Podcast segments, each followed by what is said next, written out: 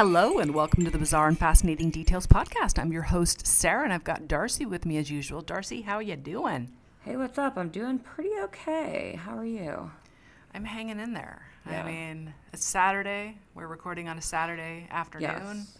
Gotta love that. Just chilling for the day. I love that it's not Sunday because I always feel nervous on Sunday because I'm I like, know. crap, I gotta go back to work on Monday. I know. So, yeah, I'm loving Saturdays. They're my favorite day of the week. Yep.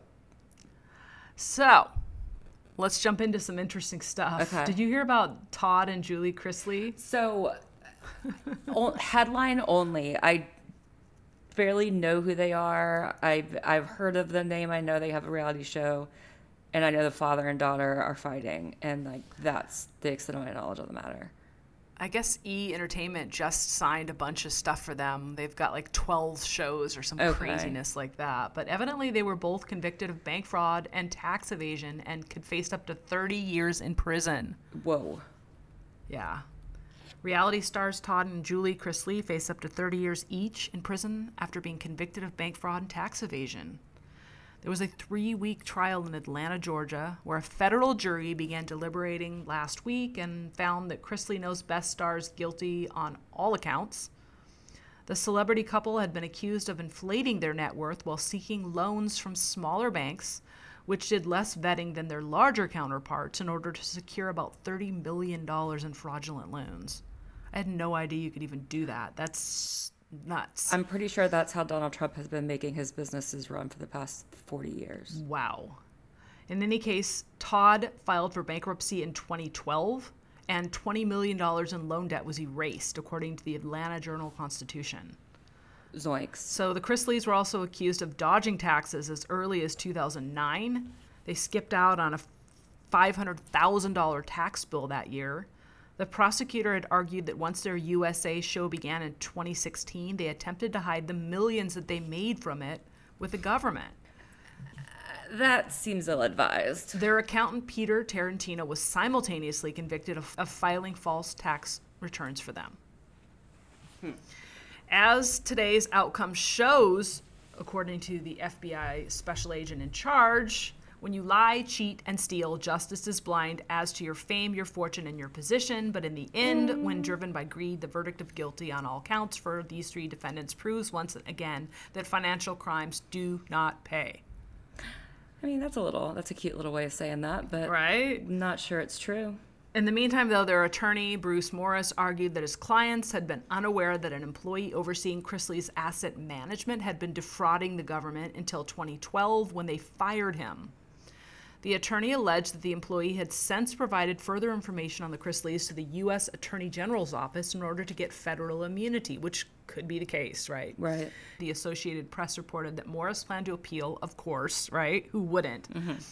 And that the judge allowed the Chrisleys to remain out on bond. However, their location is now being monitored to ensure they remain at home except for valid reasons like court appearances, work, or medical appointments. And they have to let their probation officers know about any expenditures over $1,000. The couple, hmm. whose show features a blended family, previously made their home in Georgia's capital. They relocated to Nashville six years ago. In addition to their flagship show, the Chrisleys and their offspring have starred in a string of current and former projects, including TV's According to Chrisley and Growing Up Chrisley, the web series What's Cooking with Julie Chrisley, as well as Todd and Julie's podcast Chrisley Confessions. Last month, E gave them the green light for a new show called Love Limo, which is a speed dating show that Chrisley would host and produce. Their their sentencing is scheduled for October 6th. The names of these shows are just ridiculous. And who's going to listen to it? Well, the podcast being Chrisley Confessions Stupid. is a little Sorry. on the nose, I think. Um, but I don't, I, I don't watch reality TV. I've never been a reality TV person, so I know that they have a show because I read like celebrity gossip. But I don't know what the draw for them to them. Uh, why did they get a show? I thought he was like a youth No. pastor when I saw like commercials of him, just because of the way he acts. No. So like I have no idea what it is they do, what, who they are, why. I, I just This is So- absolutely wild. Like the case i- itself.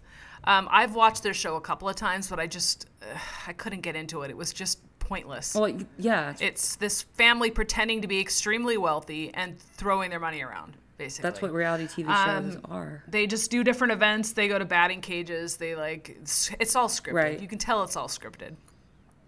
But I guess when this whole thing went down, this man who went to the FBI or the special agents or whatever claimed that he'd had a sexual relationship with Todd Chrisley and that he'd also bribed Chrisley's daughter by walking in on her and her, I think, boyfriend or husband at the time having sex, taking pictures, and then like supposedly bribing this young woman. Okay, with wait. The pictures. So the- the this is I, this is pictures. why I had heard that the father and daughter were in a fight because the da- like the, something about the father like threatening to release his daughter's sex tape or something like that, which is super effed up just- for a father to do.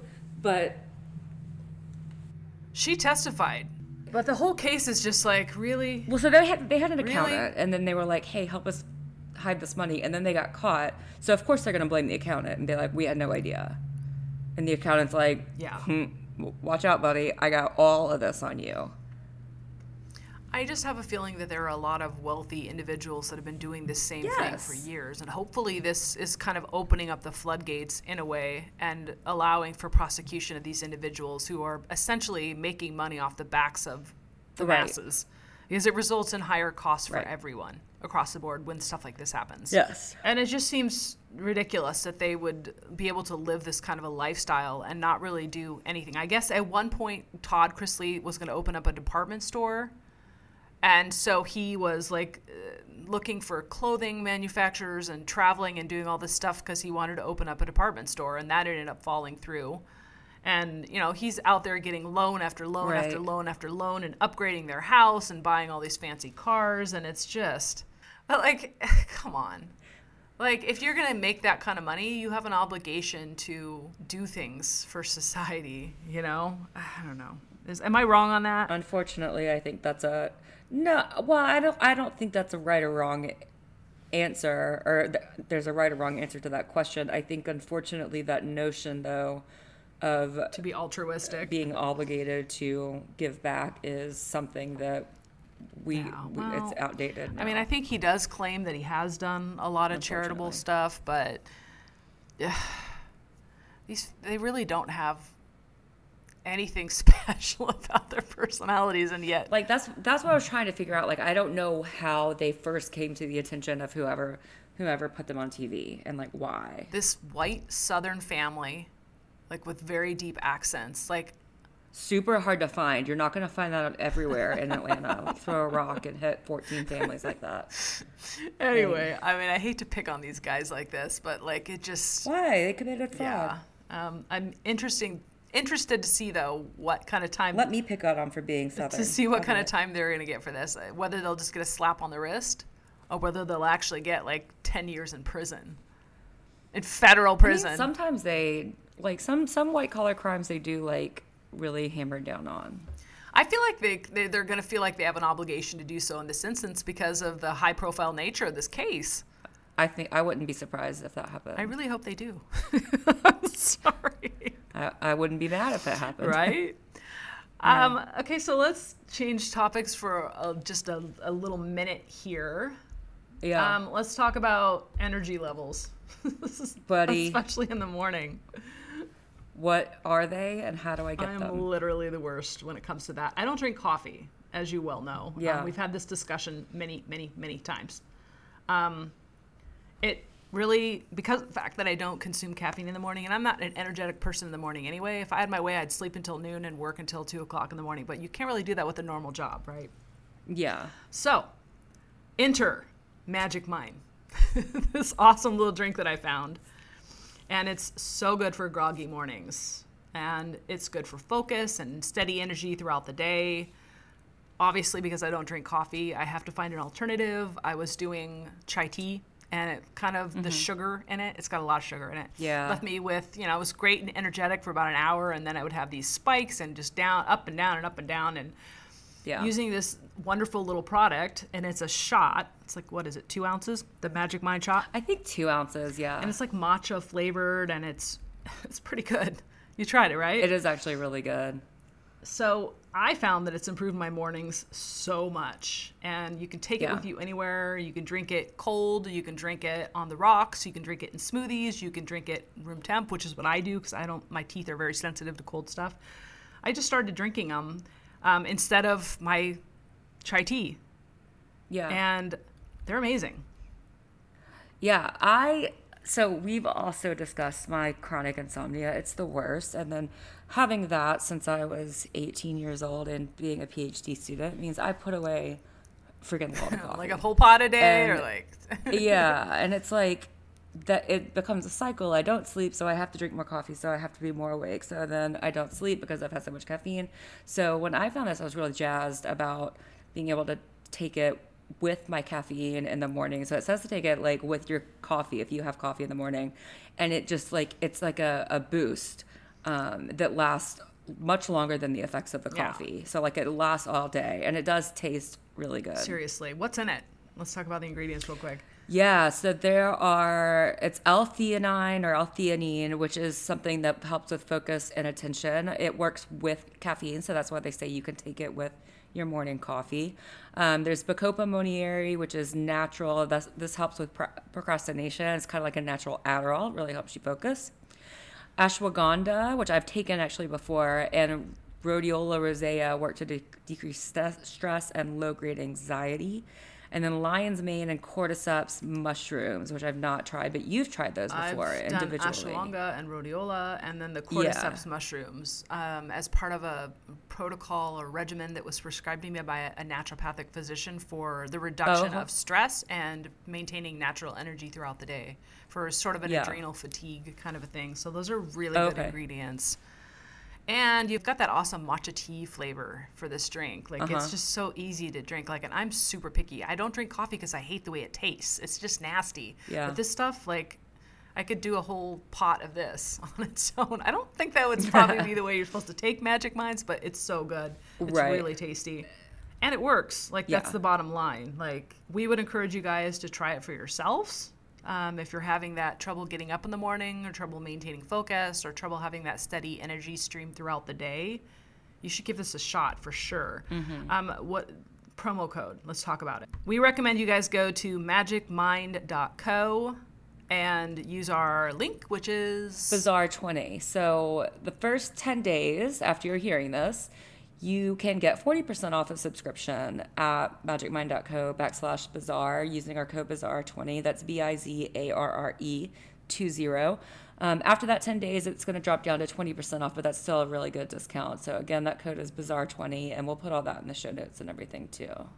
absolutely awesome. Okay, main case for the day All right.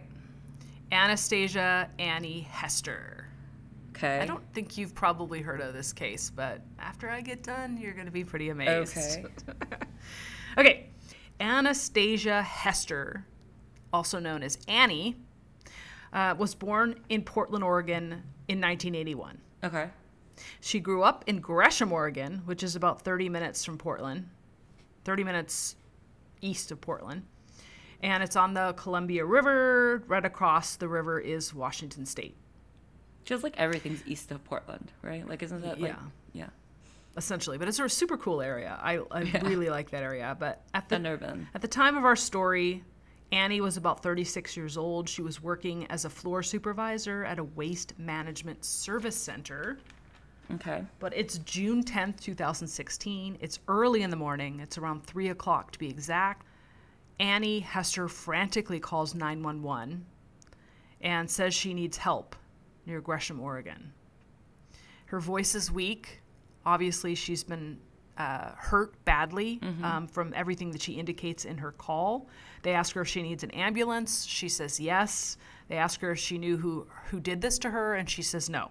The police arrived to the East Park apartments on the ground floor unit where the call had originated. Okay. Paramedics enter and find a woman. They enter through an unlocked front door, by the way. Mm-hmm. And they find a woman on the ground. She's in her mid 30s and she's been stabbed numerous times. Holy moly. She there's blood everywhere and there are three weapons nearby and there are footprints in the blood. So police immediately realize, hey, we've got to preserve this crime scene. They actually pick her up for medical care and take her out the back Right. of the unit so that they don't interrupt the crime scene further. And they actually make a hole in the fence so they can get her out of that backyard area Uh-huh. and into the ambulance. There were three weapons, so like they think th- at least three weapons. Three were used? knives. Oh my god. Yeah. Behind the apartment, there was a cinder block that it had obviously been used to gain access to her apartment through a window. Whoa. Okay. So there was there had been an air conditioner in that window, and somebody had taken the air conditioner out from the cinder block and then used the cinder block to climb up in through the window. Oh, that is my biggest fear about Ground floor living, window right? mounted ACs. Yes. Seriously. So initially, the police see that the entranceway is directly into the one bedroom in the apartment, which is a children's bedroom. and they suspect a possible kidnapping. Because there's no child. Annie has a daughter. Her name is Alice, and she's four years old. But she is quickly accounted for. Oh. Her father, Matt Hester, has her, Oh. and he is in Portland, Oregon. The two had divorced, Matt and Okay. Annie, and they split custody. And Matt was supposed to have Alice that weekend, so everything was on the up and up. Okay. Annie was found in the living room next to a pull-out sofa, because again, I mentioned that it was only one bedroom in that apartment. Okay. Yeah. It was clear to everyone who saw this that she had been kind of woken up from sleeping and attacked in her sleep. Right. It's a very violent crime scene with lots of blood, and it turns out that Annie did not survive. Mm. And this is now a murder case. Near the bed was a folding pocket knife, and there were two larger knives near the kitchen that had obviously been taken from a butcher block in Annie's kitchen. Mm-hmm. She'd been stabbed with these three knives and nearly decapitated. Jesus. How in the world did she call 911? I don't know. You hear her voice on the 911 call, and it's she's very like, you could tell she's bleeding out. Oh my gosh. I, I wouldn't recommend listening to it. It's it's heartbreaking. Yeah. Um, the, with the intensity that she'd been stabbed and the number of times that she'd been stabbed, and I'm going to talk about that just in just a second. It's clear to them that this is a crime of passion Right. Because you don't usually see this kind of intensity in stranger crimes, right? Right. The attack through a window confused them, though, because the person did not get access by permission from what it looked like, right? Investigators began exploring the clues. Um, Annie worked in a call center, and she was part of a divorced couple. And they always look to the ex spouse first, right? Right. Sure. But she was known to be reliable. She had initially worked first at an after school center for kids and then at this call center. And they look into her coworkers at the call center just to see if anyone knows anything or anyone there held any grudges against her. And of course, no one did. Um, in 2008, at the age of 26, she married a salesman from a wireless phone store, which was Matt Hester. Okay. There's a little bit of background on this guy. He was a video game junkie who didn't seem super motivated to succeed in life or climb the corporate ladder. And I'm going to talk a little bit more about that in a second. Okay. Um, in sharp contrast, though, Annie wanted a career, a family, a house, and the whole white picket fence and all that kind of stuff, which So she had is her not surprising. together. Yeah, she wa- she wanted to do things and go places. yeah. And I made a little note. Probably should have explored that before marrying the video game dude. Yeah. I mean, Well. you need to talk about these things with people before you commit to a life together. That yes. Not that trying is- to blame the victim here, but Yeah. like, yeah. Anyway, Make sure we're all on the same page about what we want for our lifestyles. yeah. Annie's family wasn't stoked about the union, but they settled in when Annie and Matt had Alice three years into the marriage. Okay. By all accounts, Annie was like a really good mom, and her life revolved around her daughter. Mm-hmm. Okay. At the same time, her marriage to Matt was crumbling, and the two ended up divorcing about a year after Annie had Alice. Okay. Even though there was disappointment about the divorce, Annie thrived on being a mother and she worked out a custody arrangement with Matt that seemed amicable between the two of them. Okay, Okay. there's no ill will between the two of them, according to what Matt claimed. Yeah. Annie did the normal 9 to 5 gig and she also started a side hustle doing face painting to supplement her income. So she's a hard worker and she's trying to make a better life for herself and her daughter. I don't want to be mean, but there's a market for face painting enough to where she could supplement her income.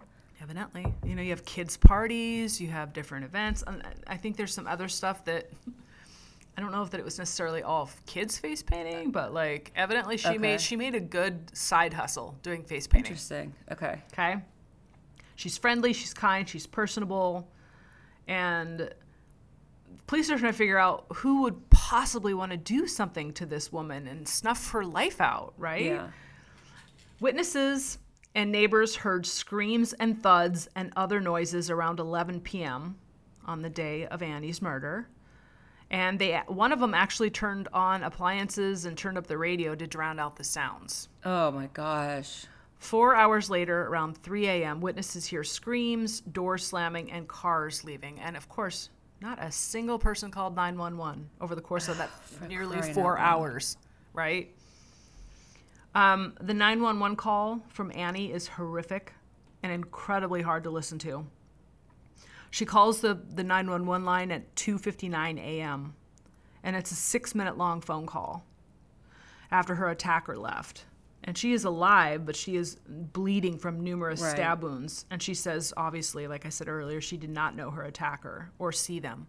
And that led the police to believe that the person had kind of come into her apartment as she was sleeping and attacked her. Yeah. The autopsy revealed over 60 stab wounds, some sinking in as far as eight inches. Holy cow. So, this person that attacked her had some intense vengeance Yeah. on their mind, right? To do something like that that many times. That's overkill. Yeah. There was also a VXV carved into Annie's shoulder.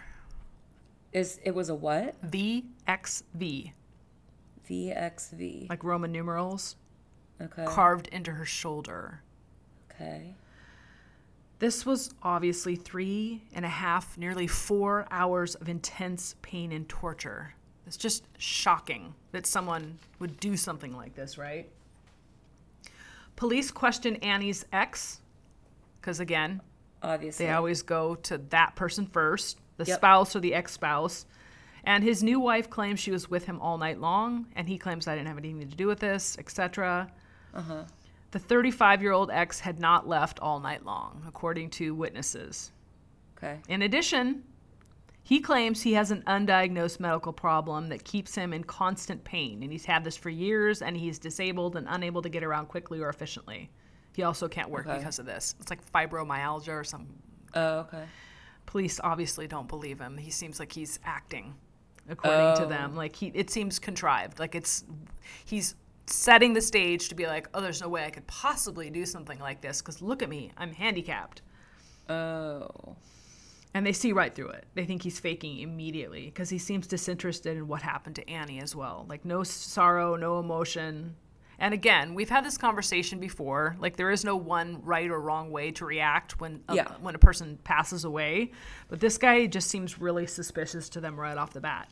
Right. And they continue questioning him. Evidently, he had cheated on his first wife and then met and married Annie out of that first union Okay. when he was on the rebound. And then three years later, he divorces her and has another marriage almost immediately. So Matt was, by all witness accounts, a good dad, though. And he shared custody pretty much free of problems with Annie for the few years after the divorce until he married Angela in 2014. okay. Angela had three kids of her own from two previous unions. And this is basically when the issue started with Annie. So police get Matt and Angela in there, and they both admit to being worn out by the night that happened on the evening that Annie passed away. Angela claims she's sick with some kind of unspecified sickness, illness, whatever. She claims she was crapping and puking at the same time and a whole host of other things. And she like puts her head down on the table and she's obviously being really dramatic, like acting it up, right? Trying to make them believe there's no way I could have done this either because I was so sick. Okay. What immediately strikes me as weird is how detailed and specific these accounts are. Like, I can't do this because A, B, C, and D. And we oh. all know that when people are giving excuses when they actually did it, like the more detailed the account, the more suspicious the person looks, right? Yeah. And she's giving the very specific details, like what show they watched on the night, you know, what time they went to bed, and who the hell knows what time they go to bed. it's unsolicited. Yeah. What I mean, do you know what time you go to bed? I mean, you maybe lay in bed, like put yourself into bed at eleven, but do you know what time you actually fall asleep? No. no, one does, but she Yeah. says she does. So, Go ahead. and they're they're each other's only alibi, No. correct? I'm about to tell you Ah. more. Sorry. I, every time I do that. Yeah. As it turns out, they also have three roommates. And this is where like all the good stuff starts coming in. Okay. The first roommate, his name is Aaron McCraw. And he's uh-huh. Angela's ex husband and the father of two of her kids. well, sorry. What's happening? They live with Angela's ex husband, the father of two of her kids. okay. Okay? Highly unusual. Are these kids living in the house also? Yep. Okay. She has three children, and then they have Alice that lives with them okay. part of the time, right? So there's four kids in this household, as well as three roommates and Angela and Matt. So there's a lot of people living in this Yeah, house. a lot. Okay. Okay, Aaron McCraw claims he wasn't at the house that night. That he basically stays there when he needs to, but like sleeps with his girlfriend or Okay. anyone else when he gets the opportunity. Okay. Okay, and I'm gonna talk a little bit more about that in a second because your mind is gonna be blown. Okay. Second roommate claims to be out, but came home and found Matt and Angela in bed around midnight. Came home and found them in bed. because I think they either had their bedroom in the living room or the door was open to their bedroom. It's not really super clear. Okay.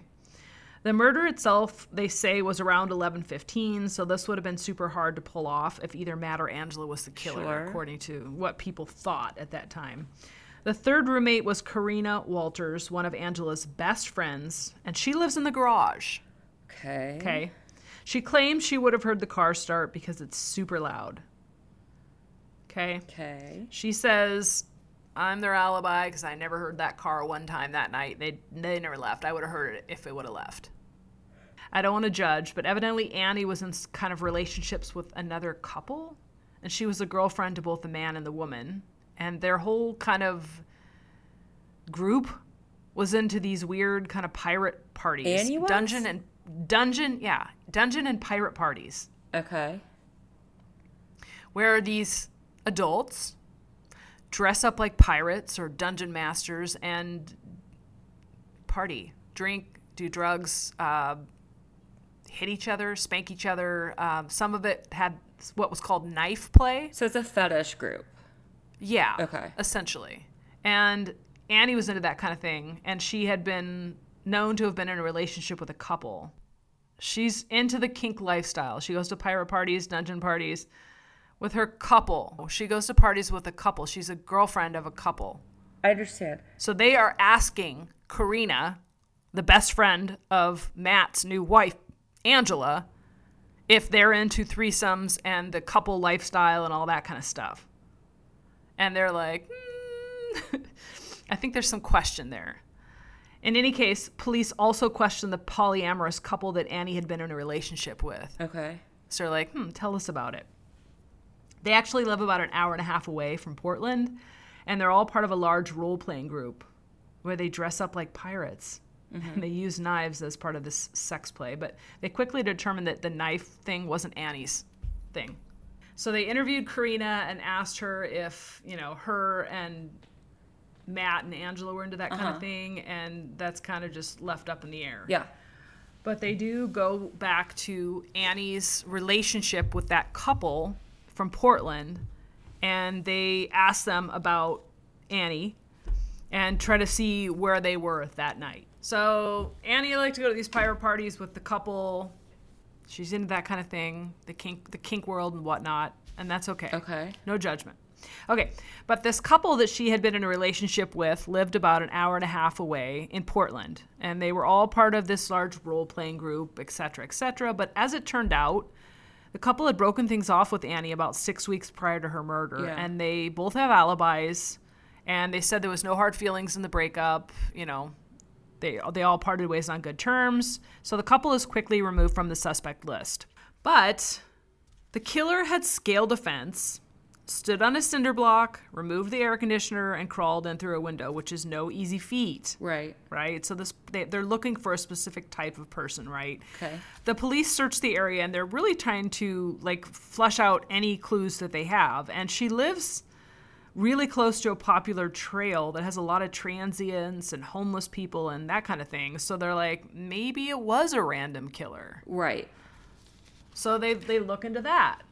Um, they think perhaps it was a robbery or a burglary gone Okay. bad, but then they determine that there's no jewelry, nothing's missing, her wallet and phone, all that is still there. So they rule this out.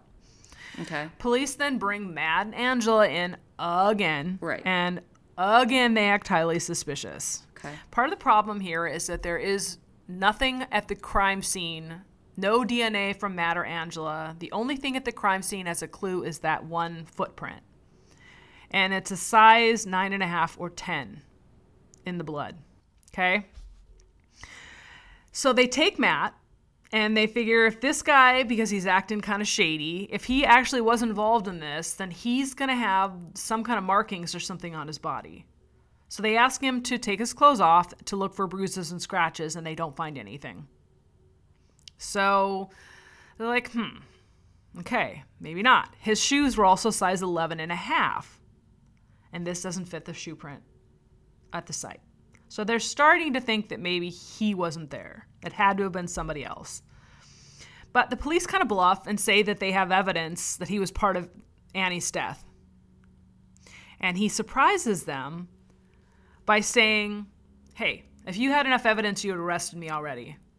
I mean, that's true. But police don't really think that's what innocent people say. That they typically get mad, angry, and are like, no way, blah, blah, blah. But like, how are you supposed to respond to that? Like when to the, them saying we have evidence. Say, no way, you don't, or I wasn't involved, or get mad. Not, hey, if you had it, but you like would have they're arrested gonna me say already. a guilty person would say that too. You know what I mean? They're just suspicious of him because he acts, he's Yeah. acting shady. Yeah. And Angela continues to deny involvement as well. But she she keeps volunteering more and more information. She says, "Oh yeah, I remember that night because my dogs woke up and needed to pee, and they asked her what time, and she says, "Oh, around 3 a.m." Which also seems suspicious because coincidentally, that is around the same time that An- Annie called 911 because the ah. killer supposedly left around that time. Dude, like if Dahlia has to pee in the middle of the night, like I couldn't remember that the next day. No, but she's super clear on it. She makes this weird statement that she ended up puking and crapping herself at the same time after she let the dogs out. She's just volunteering a lot of very Yes. specific information, which seems super shady to me. She says that Matt got up and helped her shower because he had to help her wash the poop off around 3 a.m. Okay. Which, again, who does that? That's love, I guess. But Matt says, "Hey, I never got up. I Oh. don't. I don't know about any of this." And immediately the police are like, "Wait a minute, Whoopsie doodle. Oh, something's off here." Now there are cracks Yeah. in the whole Matt Angela alibi thing. One week after her death, Annie is buried, and interestingly enough, her ex-husband and his wife go to the funeral with Alice. Police watch the whole thing with undercover officers on the scene. Uh-huh. And they notice that Angela has a pretty significant cut on her right hand between her ring and forefinger. Ouch. Okay. And this is highly suspicious. Police then dig a little deeper and discover that after the initial amicable divorce, that Matt paid around $200 a month to Annie for Alice's child support mm-hmm. Since Annie had full custody. But two years later, when Matt married Angela, something changed. And there was a custody battle in court that ended up Angela called CPS on Annie, Whoa. saying that Alice was being neglected. And the CPS come out and investigate, and they find no evidence of any kind of mm-hmm. neglect. Then Angela starts doing all the exchanges with Alice after Matt suddenly claims that Annie had abused him during their marriage. Hmm. So none of this came up, and then all of a sudden Matt's like, "Oh yeah, I remember. Annie abused me during our marriage." Okay. So gradually their relationship becomes more and more strained, and Matt then decides he's going to go for full custody of Alice. Okay. Okay. So this is, you know, motive Yeah. knocking around here in the background. Matt then stops paying child support, becomes uncooperative and antagonistic. Hmm. It seems to police that he only wants custody for monetary reasons. But it's not just child support. Both Matt and Angela were unemployed. Okay. Evidently, they consider themselves, quote, professional parents, receiving benefits from the state for multiple diagnoses for their children with various medical problems. They were getting around $2,000 a month for this and had plans for Alice to get money too by claiming she was bipolar. Okay. So, this is essentially their meal ticket. Yes. They're using these children by getting medical diagnoses or diagnoses Diagnoses. For these children so that that can pay for their lifestyle instead of working. Because they say they're professional parents and they deserve this. Wow. Yeah. Pretty unbelievable, right? Yes. I mean, not unbelievable, but like, No, that's People do this. That's pretty unbelievable. in any case, six months prior to her death, the family court agreed with Annie in her claims and awarded her continued full custody, and they sent Matt a bill for about $29,000 in court fees and $13,000 in back child support. Good for them. This was a total of $42,000. Although I do have a feeling it doesn't turn out well. And Annie never suspected or never expected to see a dime of this since the guy didn't work. Right. He's, you know, they're living hand to mouth. They have three roommates. They're barely scraping by. This money isn't going to come out of nowhere. But right. Oregon doesn't play when it comes to back child support. They yank your license and they issued a warrant for Matt's arrest Whoa. for failure to pay that child support. They were like, uh-uh. Way to go, Oregon. Oregon is very tough on that kind of thing. And Matt just seems to everyone from the outside very chill about the whole thing, unnaturally so. But they say Angela, on the other hand, was furious. She was even heard saying, If I kill her, no one will miss her. Whoa. But her friend didn't think she was serious. She thought she was just blowing off steam, so she didn't say anything.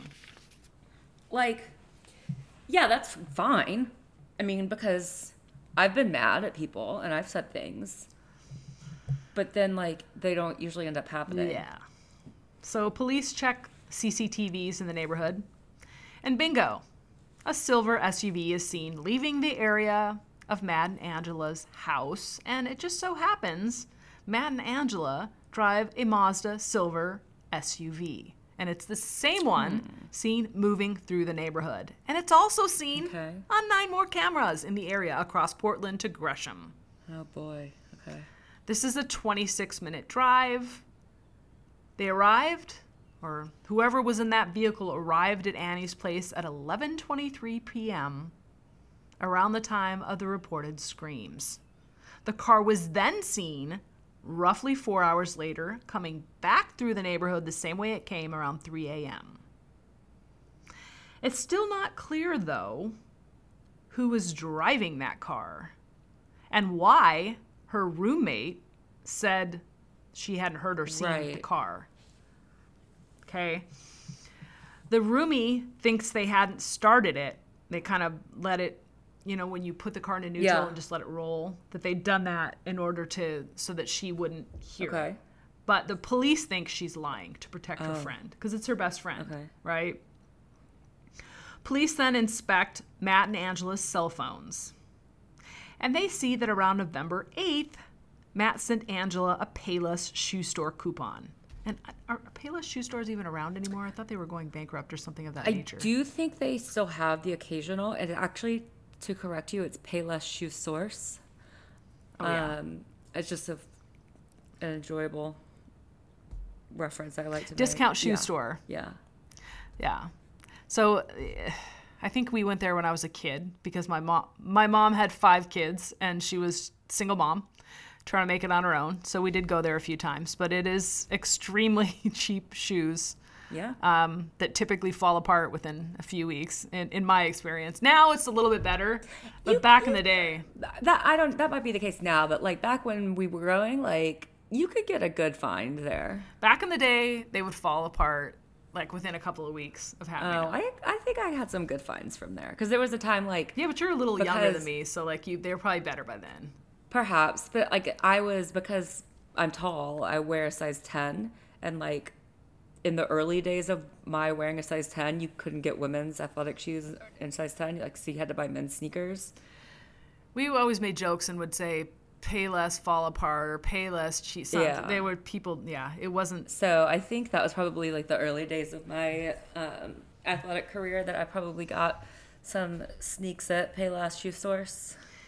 In any case, Yeah. Matt sent Angela a coupon, and she goes there, and an hour later sends him a picture of some boots. Interestingly enough, police see this picture, and they narrow it down to a specific store by looking at the carpet pattern and they know that only one store had not updated the carpet pattern and they narrow it down to a specific tile in a specific store Whoa. and find out that that's where Angela had purchased a pair of boots November 8, 2015. okay. Okay. She used a credit card and hmm, want to guess what size those boots were? Oh, was it about a nine and a half? Yeah. Nine, nine and a half. And they were exactly the same print as the ones in the crime scene. Huh. So clearly, Angela was at the crime scene, Not good at crimes. but yeah. they don't have anything on Matt Hester. Did she do this alone? Did she do it at all? Was she just there? Who was involved in this? Or was Karina with her? In the meantime, Matt is basically posting videos on YouTube.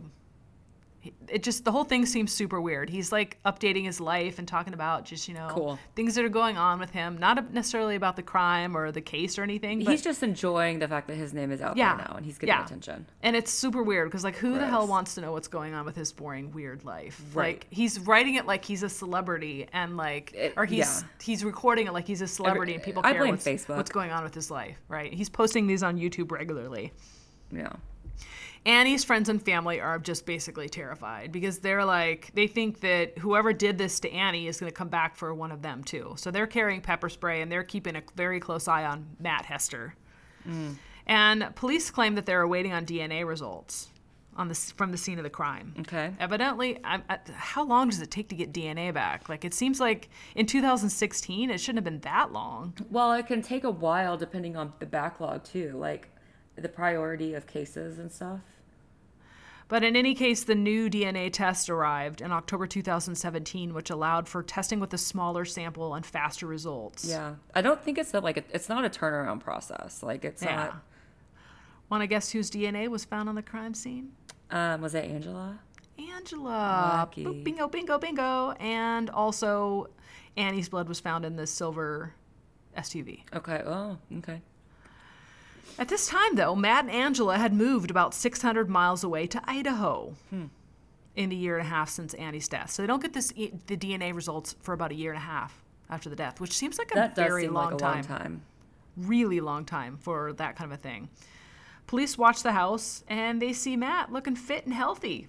They follow him around. He's like throwing things like cases of water, and he doesn't look like he's showing any signs of Of this this chronic- previous undiagnosed chronic condition Yeah. that has handicapped him for life, right? Police then drop on in and they arrest Angela October 4th in her pajamas. And they charge her with Annie's murder. She's basically kicking and screaming and cursing the entire time. Like, really, like, how dare you? What are you doing? Get off me, that kind of thing. Like, really, like, How, who could have seen this coming? seriously. You know what my nightmare is? This is kind of a little sidetrack, but my well, one of my many nightmares is like for some reason if I were to ever get arrested, that they wouldn't let me like put a bra on before I leave the house. like it's something I think about like way too much. Like Well, I think could I at least put a bra on? here. And I like my fear is that they'll be like, no, You Gross. just have to. We got to gotta go, right now. gotta go I don't know prison without a why. I don't know why this happened, but it's something I think about. Or you've got your bad underwear on. No. I just like no, just like I just want to feel like Supported. Supported. together. I don't want to feel like I was like march frog marched out of my house. I guess. I don't know. Anyway. Sorry. Back to the story. As police question her, she keeps rubbing and looking at this scar on the back of her hand where the undercover police officer had seen the cut at Annie's funeral. Mm. So, like, she's inadvertently, like, and it just looks hella suspicious, right? Yeah. And she demands a lawyer right away, and police basically have DNA. And they're like, that's why they arrested her. But she's acting really shady. Like, she takes a cup of water and, like, wipes the rim with a tissue and then takes the cup with the tissue, and puts in the. So, like, she's trying to prevent can't get them more of her from getting DNA? more of her DNA when they've already got They've already her got it. DNA, right? Yeah. Like she clearly doesn't understand that, right? Um, Matt was there too, and police see he's pretending like he's disabled again. Hmm. so I have this fibromyalgia. It comes and goes, but I'm disabled. So like they saw him like multiple occasions before that, like mowing the lawn and like doing all this activity. But when the police question him, he's like with a cane and pretending like he can barely walk. That's like the Golden State Killer when they were observing him versus after they arrested Pretty him. much, yeah. Yeah. Um, Matt then turns against Angela and says that she woke him at 3 a.m. all bloody. So he immediately like spills the beans. Like I'm not messing around. Take her. So, okay. He claims Okay, that he had no idea what happened, where she'd been, etc., but that he suspected something bad happened. He admitted that he cleaned blood out of the car and claimed that he had no part in the planning of Annie's murder. I wonder what tipped him off as to something bad happening. And then, surprise, The fact that she was surprise, Covered in blood. he changes his story again and says that his wife had asked her ex-husband to kill Annie. The ex-husband that lives with them. Aaron McCraw, the the uh-huh. roommate, uh-huh. right? Police then bring in Aaron McCraw to sort of corroborate this story, and Matt claims they did not go through with the murder. They they solicited him, but they didn't go through with it because they didn't have the money. Okay. In the meantime, though, police bring Aaron in and question him, and he denies. It's funny because they have Matt call Aaron when he's in prison to tr- try to uh-huh. record it and get some information Yeah. and whatnot. And Aaron like denies everything and then hangs up. Like he's not playing. He won't talk to them. Okay. Yeah. But then Aaron claims the whole thing has given him PTSD. And that he's now been diagnosed and given medication for the trauma he suffered during police questioning and polygraphing. Okay. Aaron claims that Matt made all of this up to get custody of the kids. Okay. That he has custody of the kids now because Angela's in jail and Matt's making it all up to get custody of the kids. okay. Police don't believe Matt or Aaron. like, like they think there was some kind of a thing, some kind of a conspiracy between these three individuals to kill Annie. They get a search warrant and they search Angela and Matt's house. And Angela was eligible for the death penalty when this first thing all went down because of the aggravated circumstances involved uh-huh. here. But Matt didn't have any charges against him and he was free to leave. Okay. However, all four of the children were removed from his custody and placed into foster care with good freaking reason, right? Yeah, really. Matt, in the meantime, just sits around playing video games all day. Oh, good. So he hasn't changed. Yeah. And he gets kicked. The fame hasn't changed him. He ends up getting kicked out because I guess the house that they were all staying in was Karina's. Oh, okay. And she let him stay there for a little bit because she says. Why was she in the garage? I don't know. She said bizarre. she let him stay there for a while because she was hoping that he would slip up and say something and she would hear it. Oh. But in any case, after he gets kicked out, he goes and lives with a friend in Washington state. Okay. In the meantime, though, as well, he thinks he's the beneficiary of Annie's life insurance policy, which she'd obtained when they were married. Uh-huh. But you know, when you get divorced, you change the beneficiaries on the life insurance policy typically. So he calls the insurance company and is like, "When do I get my payout?" Again, that's motive. That's mur- murder Yeah. motive, right? But Annie's two policies were written um, so that her mother and her daughter received the money. All right. Matt was not aware she'd made this change. So again, he thinks he's going to get a payout that could be motive for murder. Right. By June 2019, three years after Annie's death, police arrest Matt. The charges. Want to guess? Uh, fraud, not murder, murder, conspiracy uh, conspiracy. to commit murder, and solicitation to commit murder okay. for trying to get Aaron McCraw to murder Annie. All right. By his own admission, he had asked Aaron for this, or participated in asking Aaron for this. And he was facing up to eight and a half years for that charge. And Angela faces the death penalty for charges of aggravated murder. But we all know the first to squeal gets the deal. Yes. Both Matt and Angela pleaded not guilty, but eventually the death penalty was taken off the table after legislative changes in Oregon took place. But police were worried at that point because they didn't really have a lot of room for plea bargaining because that was the major chip they were going to use. Sure. Is to plea bargain with her to take death penalty off the table, but now that it's gone, what do they have? Yeah. November 2020, the trial for Angela begins, and she is found guilty. She gets 25 to life with the possibility of parole at the age of 60 in 2042, Wow. Okay. which is interesting. I think that because they didn't necessarily have proof that she was the one that stabbed Annie, Right. they had her at the scene, but they didn't have proof that it wasn't Matt or Aaron that Right. actually did the killing, right? Although she did have that cut on her finger, but for some reason they didn't want to risk it, um, and so they they went with the possibility of parole. Okay. Okay.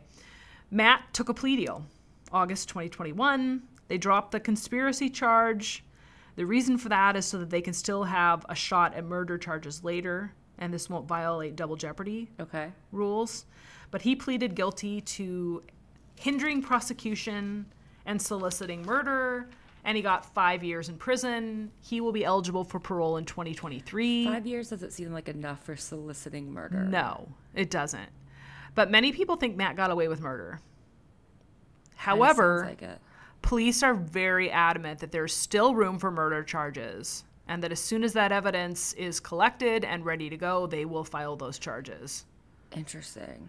The the one kind of bright shining light in this case is that Alice, the daughter, is Yeah. now 10 and she is being raised by Annie's mom, who was allowed to legally adopt her. Oh, good. Okay. She is, by all accounts, well adjusted and happy despite her mother's terrible death. So Wow. There's that one little bright note on the story, one little positive note. Yeah. Oh. There's a lot going on with this case. There's so much going on with this. Like I might have to listen to this episode two or three times to understand it.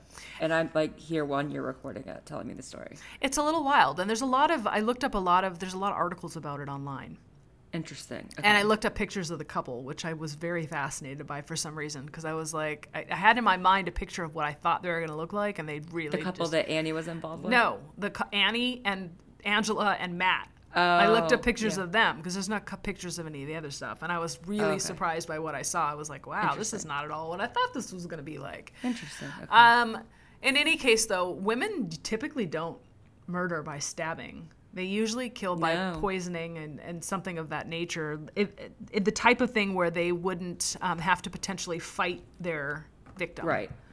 Right. according to statistics, right? Yeah. So I find this case particularly interesting because this woman did break into this house and, by all accounts, stab this woman with three different knives. You got to be pretty hardcore. Three different knives? like that's just And eight inches deep. Like, not only do you have to be hardcore, but you have to be strong yeah. to kill in that way and to get in eight inches because stabbing through human flesh, from what I understand, is not easy. Well, it's not the flesh; it's the bone. Yeah. So And she'd nearly been to be- decapitated. Like, it was Yeah, hardcore. that. 60 times. yeah, that's that's horrifying. But evidently, from what I understand in this case, like uh, this woman, like she just keeps talking about puking and crapping herself, and like, who does that? That's really bizarre. And who volunteers that kind of information? And wh- why is that germane? I'm not trying to le- learn that about anybody No. at any time. So, and I just don't get it. Over what? There was some kind of speculation that they, I mean, for the custody of the girl so that they could get money for a disability. Well, and the court, the court. yeah, but bill- still, is that worth killing somebody? No, nothing is. I'm just saying. I think that that's what her logic was. Like to get out of paying this thirty thousand dollars some odd bill. It's just really, really wild case. Yeah. And then when you throw in the whole pirate dungeon party thing and the the ex-husband living with them and like the threesome issue and like all that other weird stuff, like it just turns it into this kind of circus. Yes. And again, not here to judge. Not here to. I heard a phrase actually just the other day. I'm not here to yuck anybody's yum, but Right? That's a good one. um, but it does make for an interesting story when this things like this happen. And I want to know about these knowledge. Like pirate parties. this is a real thing. I think I'm all set on pirate parties. There are people that actually live their entire lives as pirates, like Jack Sparrow. Like that's how they dress every day. That's how they function. That's how they live their lives. I mean, cool if it works for them. And it's wild because my my sister, my younger sister, she's not part of a pirate community or anything like that, but she's really into pirates too. Like every time she gets a chance to dress up, she dresses up like a pirate. Interesting. like I don't I don't understand either. the draw. I don't get it. But hey, it's not for me to don't. get. It's it's for somebody else to love and But it's and- like there are whole there are whole communities that are out there Yeah. um, that dress up and that dress that, that enjoy dressing up as part of their everyday life and maybe as sexual excitement, like in fur costumes, like as animals, furries. There are people that dress up in all sorts of ways as part of their some people as part of their Yeah. everyday life. Like they, they everyday existence is in a, a suit like a big human sized Yeah. doggy. And it's not it's not just a sexual thing. Like that's yeah, that's just yeah their some people function that way like in their normal day-to-day existence which is pretty interesting to me like the, I, I don't understand what the psychological aspects of that are and and implications Um, I don't know. I don't know very much about it. I mean, I just they're not hurt anybody and everybody's consenting adults, then go on and do it your bad self. I don't know. if you have any questions comments suggestions um, complaints or if you yourself uh, live in costume or wear costumes frequently shoot us an email we're at the bfd podcast at gmail.com we loved hearing from you guys and um, we'd be more than happy to give you a shout out on the show if you yourself are interested in any of this kind of stuff um, darcy's social media Yeah, we are at the BFD podcast uh, on Instagram, so we will probably end up posting some of these pictures of this unexpected looking thruple. Um, another good deets from the case, and we'll also put our ad, our um, discount code. for magic Yeah, we'll put that in the show notes and stuff like that too. Awesome. Okay, everyone, please join us again next week when we talk more about weird, wacky, and wild cases. Good night, podcast peeps. Stay safe, keep it real, and always live your very best life. Bye. Bye guys.